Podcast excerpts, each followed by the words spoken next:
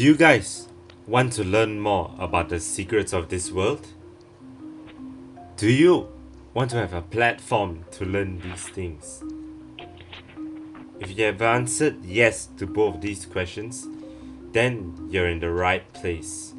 Welcome to Wired Radio, a podcast which talks about very real world situations that you might know are critical. My name is Gary, and my partner's name is, Rahul. and we offer you insights and gems of information where we discuss about the secrets of this world and how to survive through it using spirituality and ultimate awareness. And for today's episode, uh, we're gonna talk about psychedelic therapy, the history of its substances, its benefits, and the future of this uh, therapy, so called. All right, then let's get the drum roll.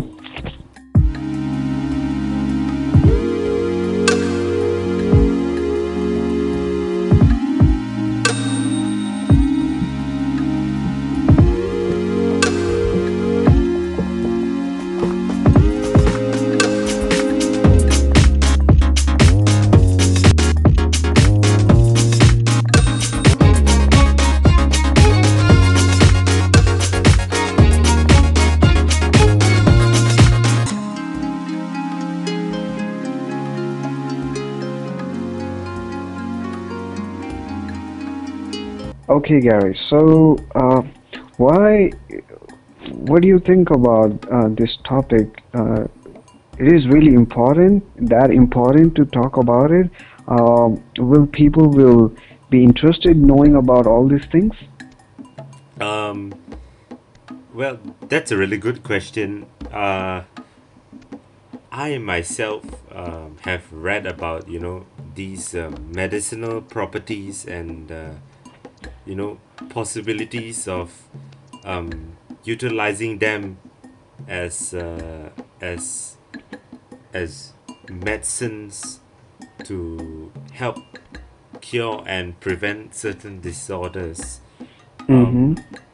What uh, to answer your question, I think that it's very important because um, I, I want to use this uh, as as an opportunity for me to raise the awareness of uh, of these things, these uh, medicines uh, that I used in psychedelic therapy, right? And um, Mhm. to help the audience listening in understand that you know that there are if you will you know good and uh, bad um, psychoactive substances if you will Yeah. yeah, Yeah. hmm Yeah, I also heard like uh, you know all the time in the newspapers and in the news that modern doctors you know say that like uh, uh, that psychedelics have incredible healing capabilities. Is it really true? Like these are the why the doctors think that much research on these drugs? Why you think so? Well, to note, I would like to point out that uh, these psychedelic substances have been used by Aboriginal tribes Mhm. ranging from uh, northern Mexican uh, Aboriginal tribes, Native American tribes, and Yeah. even uh, South American tribes as well. And uh, Mhm. these um, these psychedelics have been th- those were the the earliest times of recorded use. Okay, just to Yeah. um, clear it up, those were the earliest times of recorded use, and uh, these tribes have been using these um, psychedelic substances to actually uh, help them to actually it's it's a main component of their ritual you know and um, Mhm. it this component basically helps them to um, you know some of them actually believe that it that it connects them to the to the spirit realm some of them uh, believe that it helps with uh, with certain uh, so-called uh, diseases you know and uh, it can be used as a med as a medicine for that. Uh, such as um, they believe that toothaches you know uh, fevers uh, pain during childbirth diabetes and uh, rheumatism you know yeah Yeah, yeah. I, I recently heard the uh, from UC Berkeley University, Dr. David Presti says like they allow the person to become aware of unfor- uncomfortable feelings and thoughts, you know, yeah so they can uh, so they can come to surface and therapeutically processed in in a way, and they increase like neuroplasticity. What is neuroplasticity? Yes, uh, neuroplasticity. That's a that's a really good question.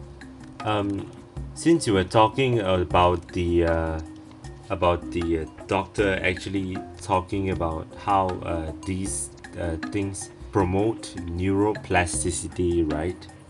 Uh, I would like to touch on the um, medicinal properties of these uh, psychedelic substances in the current um, i would say current era okay Yeah. so uh, there have been studies by um, org- several organizations but uh, one specific organization i'd like to point out is uh, MAPS that is uh, Okay. m-a-p-s right so Okay. uh, these organizations, right, they have utilized uh, these psychedelic substances to treat certain disorders that are prevalent in uh, a lot of people, such as you know, um, uh, hard drug addiction, you know, uh, alcoholism, uh, Yeah. depression and anxiety, you know, uh, PTSD, you know, Yeah. and these uh these psychedelic substances right helps Mhm. to promote neuroplasticity in the mind and by by saying that what neuroplasticity is is it basically helps to change uh to help to rearrange the brain basically you know and Yeah. it helps to in in other words it helps to re uh, to remodulate the serotonin and uh, dopamine neurotransmitters which are found in the brain. And this uh, this cortical remapping enables us to to um, be uh, our better selves and uh, it helps us to to change our emotions our thoughts our behaviors our environmental stimuli to certain things in which we may not be sensitive towards before compared to you know after we have taken these uh, uh, medicinal substances Yeah, yeah. Okay, I can I can see that. And uh, one of the uh, things I heard about peyote that it's beneficial towards treating certain disorders such as drug addiction, alcoholism, depression, and anxiety. What Yes, is peyote? Uh, that's a really good question. So, uh, peyote, right, is a cactus which is uh, native to both uh, Mexico and uh, Texas.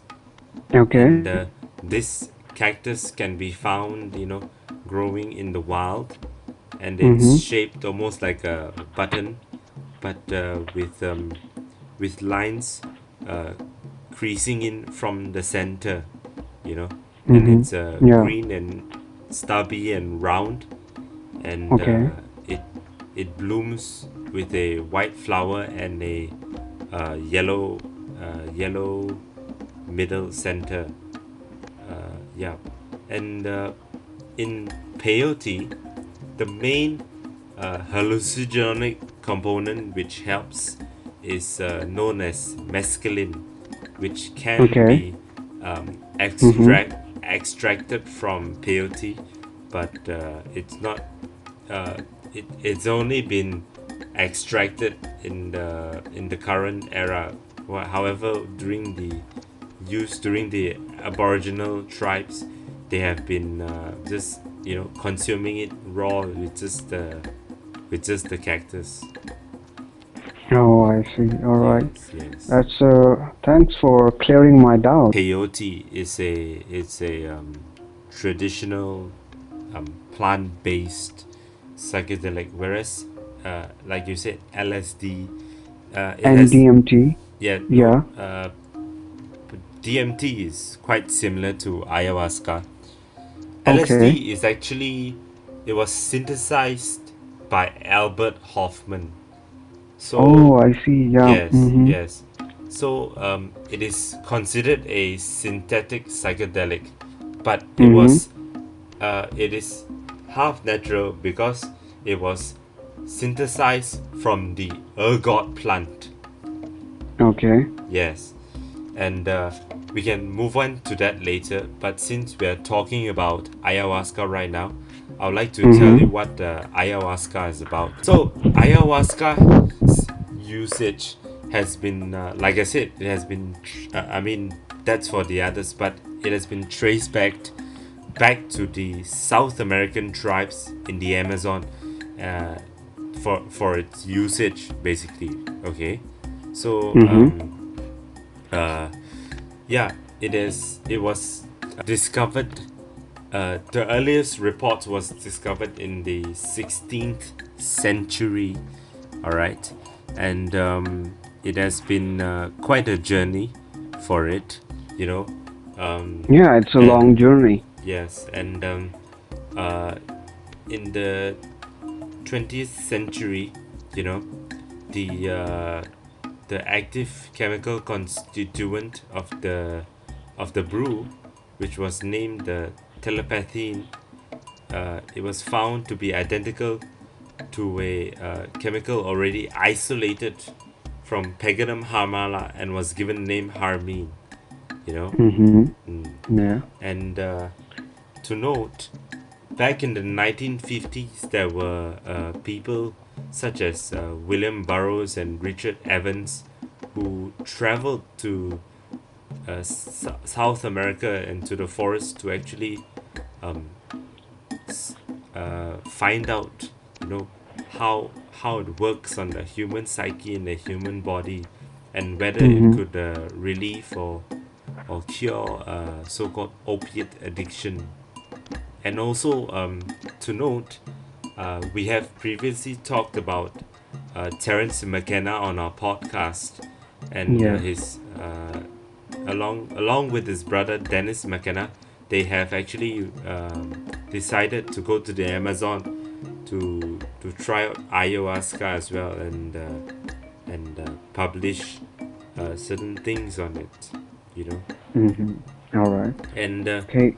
to further to further this, I would like to to point out the uh, the use and the, uh, the preparation and use of um, of this ayahuasca brew. So um, there's when it comes to the brew, there's a lot of um, other than DMT and caapi, there's a lot of other roots and herbs and plants that go into the boiling process for it Oh, so to we have to so we have to prepare it by our, ourselves.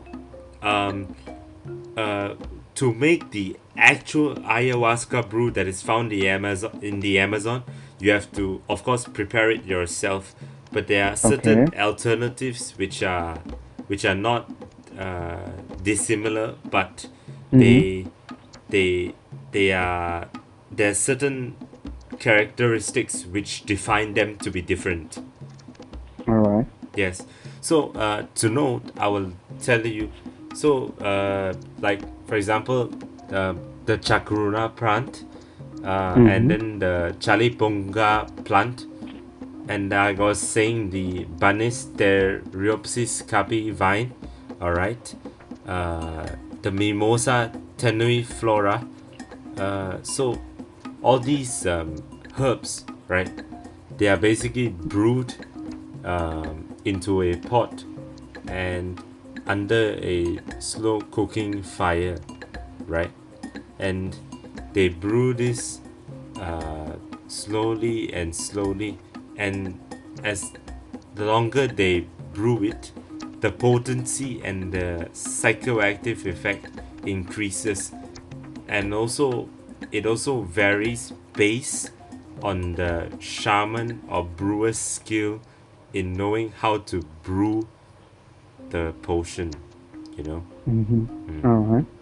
Yeah. Yeah, I recently heard about the uh, research from the University College of London Mhm. used data from more than 96,000 people worldwide in the largest study on the effects of the drug to date about ayahuasca that it hope of treating post-traumatic stress disorder, depression and addiction.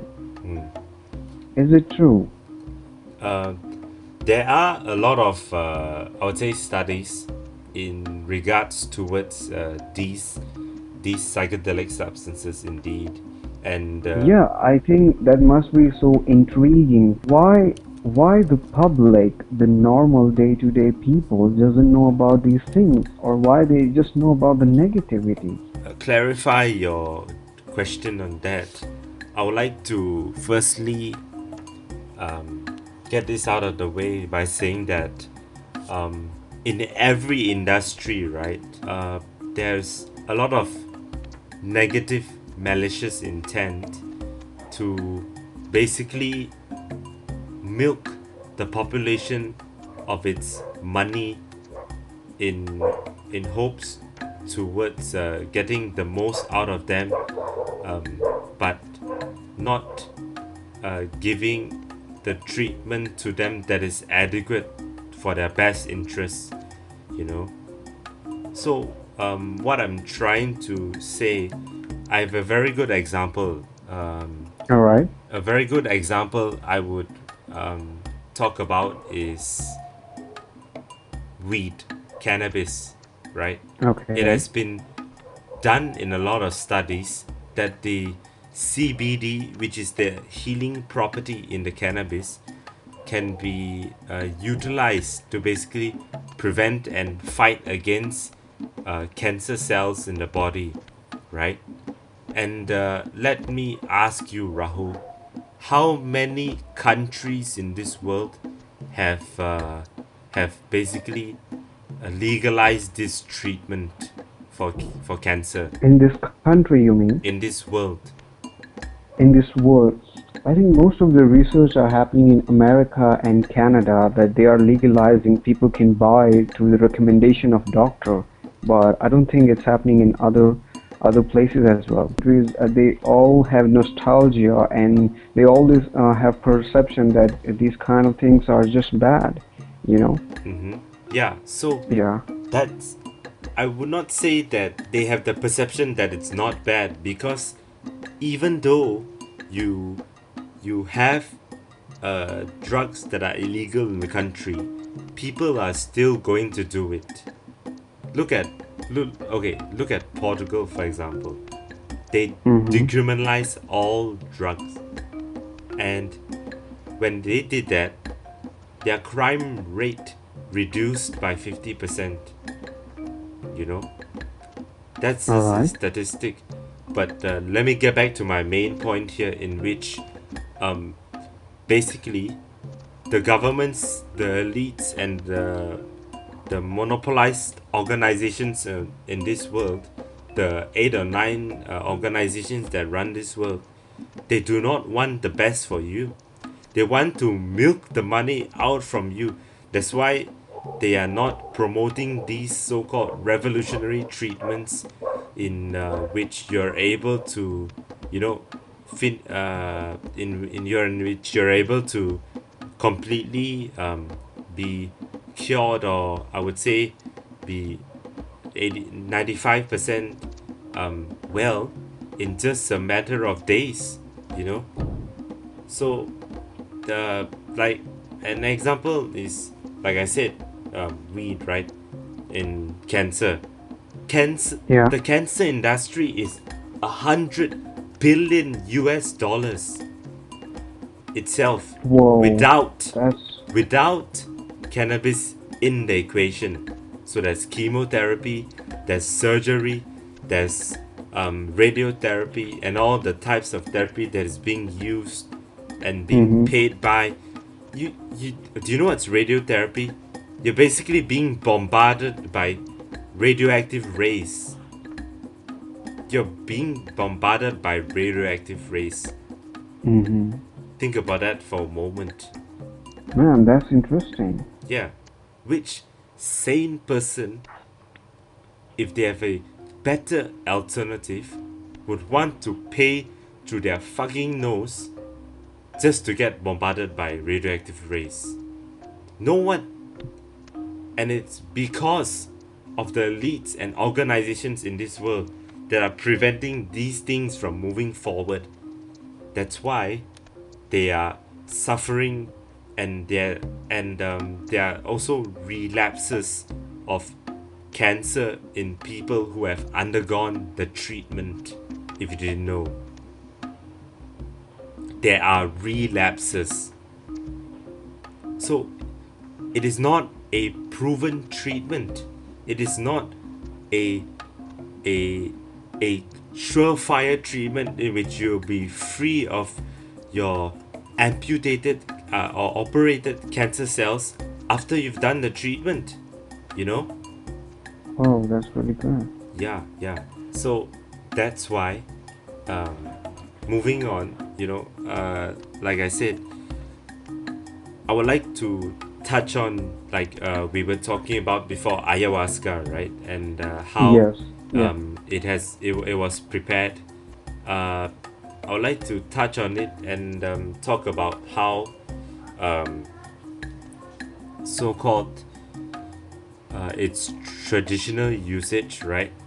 Uh, and how it was practiced among these indigenous uh, people. So um, these uh, these um, rituals are centered around shamanism, right?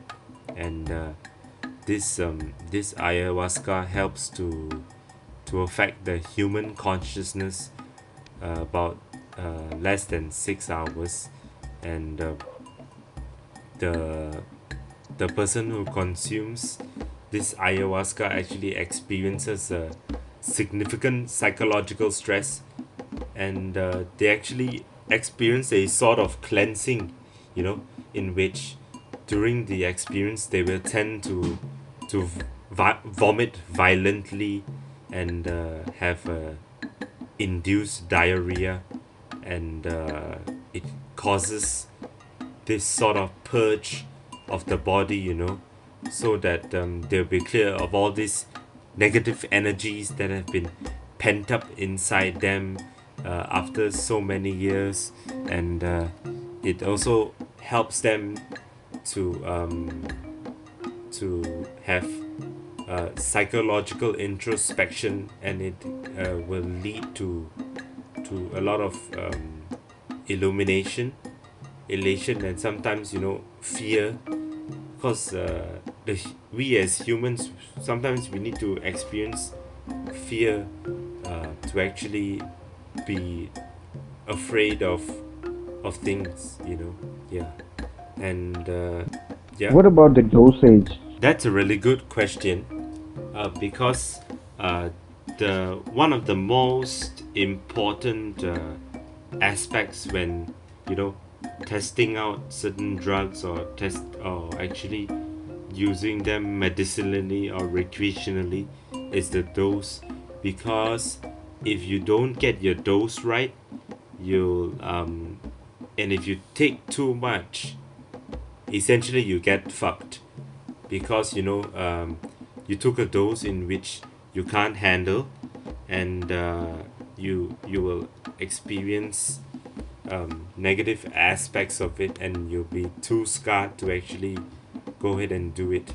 But uh, to answer your question properly um, let's say if you want to take it in terms of um, medicinally uh, you I'd recommend you I'd strongly recommend you to have um, supervision basically okay? To have supervision uh, in regards to either your friends your peers uh, of course uh, with family members has to be consented of course. Um, and uh, if you don't want to want to take it under the guise of your peers you can um, opt for their studies in which um, these organizations like I was talking about uh, and MAPS um, these organizations they actually um, you know pay you to participate in studies uh, which are relating to these psychoactive substances. So uh, that way you can be uh, uh, a, a walking testimonial in which how effective uh, these um, plants are.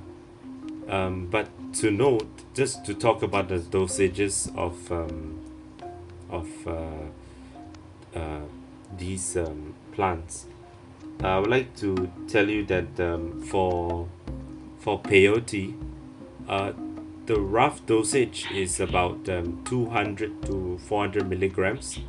So that's about 10 to 20 grams of uh, dried peyote buttons but that also depends on the potency of each button. So if you plan to do it I'd suggest uh, taking it slowly as the duration lasts from about 10 to 12 hours. So um, take a bit and if you don't um, feel any effects in the first two to three hours then I suggest taking half of what what you took before on the on the first consumption right Okay, all right. Uh, okay, Gary, I want to know more about the history of these uh, psychotherapy. Uh, you know about LSD and uh, MDMA. Uh, where it started and what's going on? How? Where is it now currently? You know, mm. what's the research saying about all these things? The MDMA therapeutic potential. You know, mm-hmm. I get you so um Yeah. yeah. Yeah. Do you have any thoughts about it? Mm. So, uh, like you are saying, right? So right now, we are not uh, talking about um, we are not talking about uh, plants right now because, uh, but we're still talking about synthesized, uh, so-called psychedelics. So to note, I would like to touch on the um, LSD. All right. LSD uh, is a very important tool and it has been um, utilized by a lot of people since the the 60s after it got um, popularized by Timothy Leary and uh, Terence McKenna. And also um, uh, a big a big uh, process was due to Albert Hofmann. Right?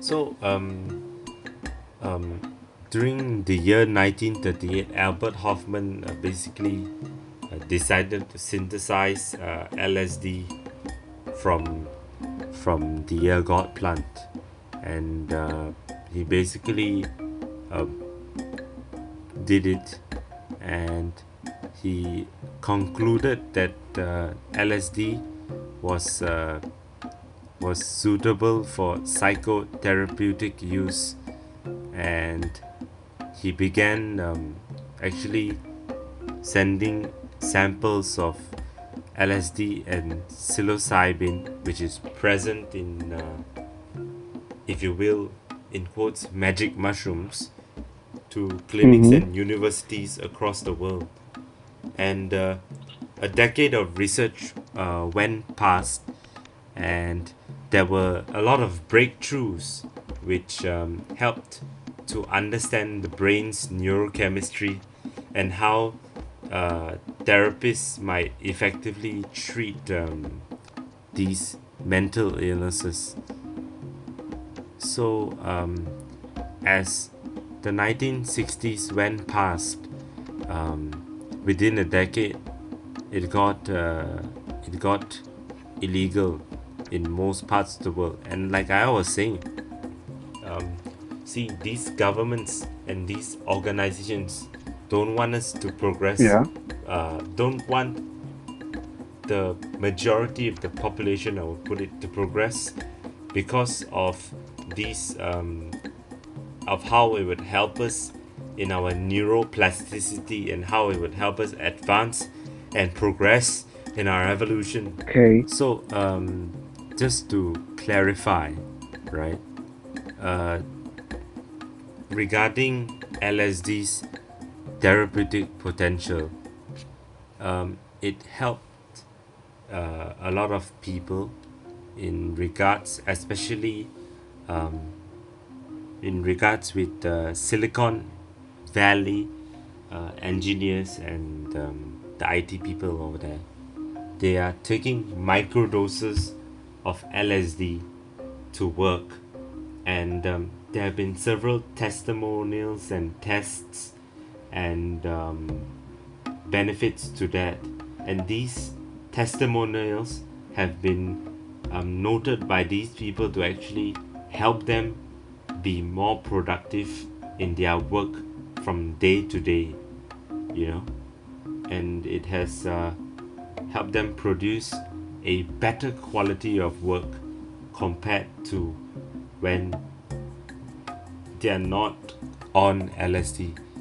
In addition to that, it is also um, used to study the efficiency um, on mental illnesses, like I said, um, anxiety, depression, PTSD, drug addiction, alcoholism, and so on and so forth. Right. Um, and touching on LSD, right now I'm going to move on to MDMA. Okay. So, MDMA was uh, first synthesized by Merck at the start of the 20th century, right? Uh, Okay. and um, it was not until 1976 in which Alexander Shulgin uh, discovered its effects after synthesizing it and testing about uh, about the normal dose on himself. Um, he sent he sent uh, about um, those doses. Uh, sorry, uh, not not he did not send it. He um, he shared his experiences with uh, another therapist, uh, Leo Zeff, and um, just like him was conducting this therapy as well, uh, psychedelic therapy, and uh, Zeff basically took uh, took uh, Shulgin's insight and he sent it to about 4,000 therapists. Uh, he sent those doses to 4,000 therapists and it was uh, dispensed to about 200,000 patients between the 1970s and 1980s. Yeah. Alright, as I can see nowadays, like public opinion continues to shift from like more and more towards an appreciation for the benefits of uh, medicinal psychedelic, you know.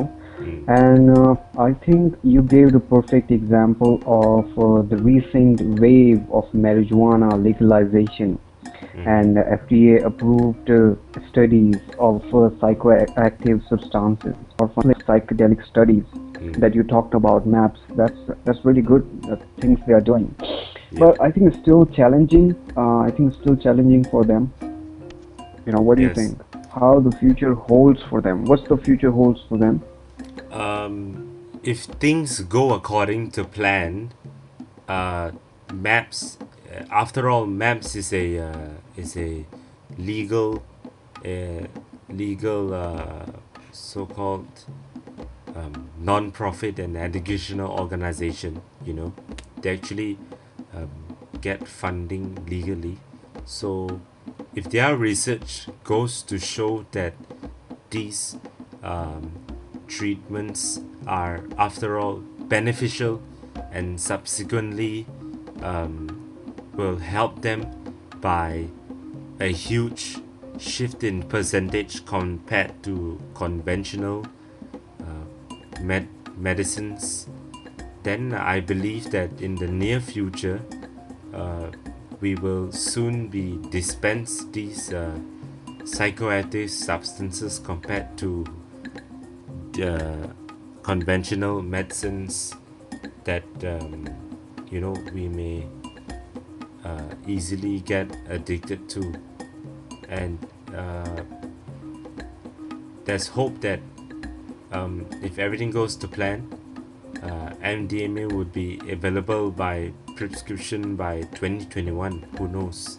Before I end this uh, episode I would like to um, tell you guys if you guys ever decide to you know experience for yourself these things I would uh, like to please recognize the risks and consequences of uh, doing these uh, doing these substances as um, in certain countries um, they are not so strict about it but in certain countries they may provide you with the death sentence. So I suggest taking precautions if you decide to do it.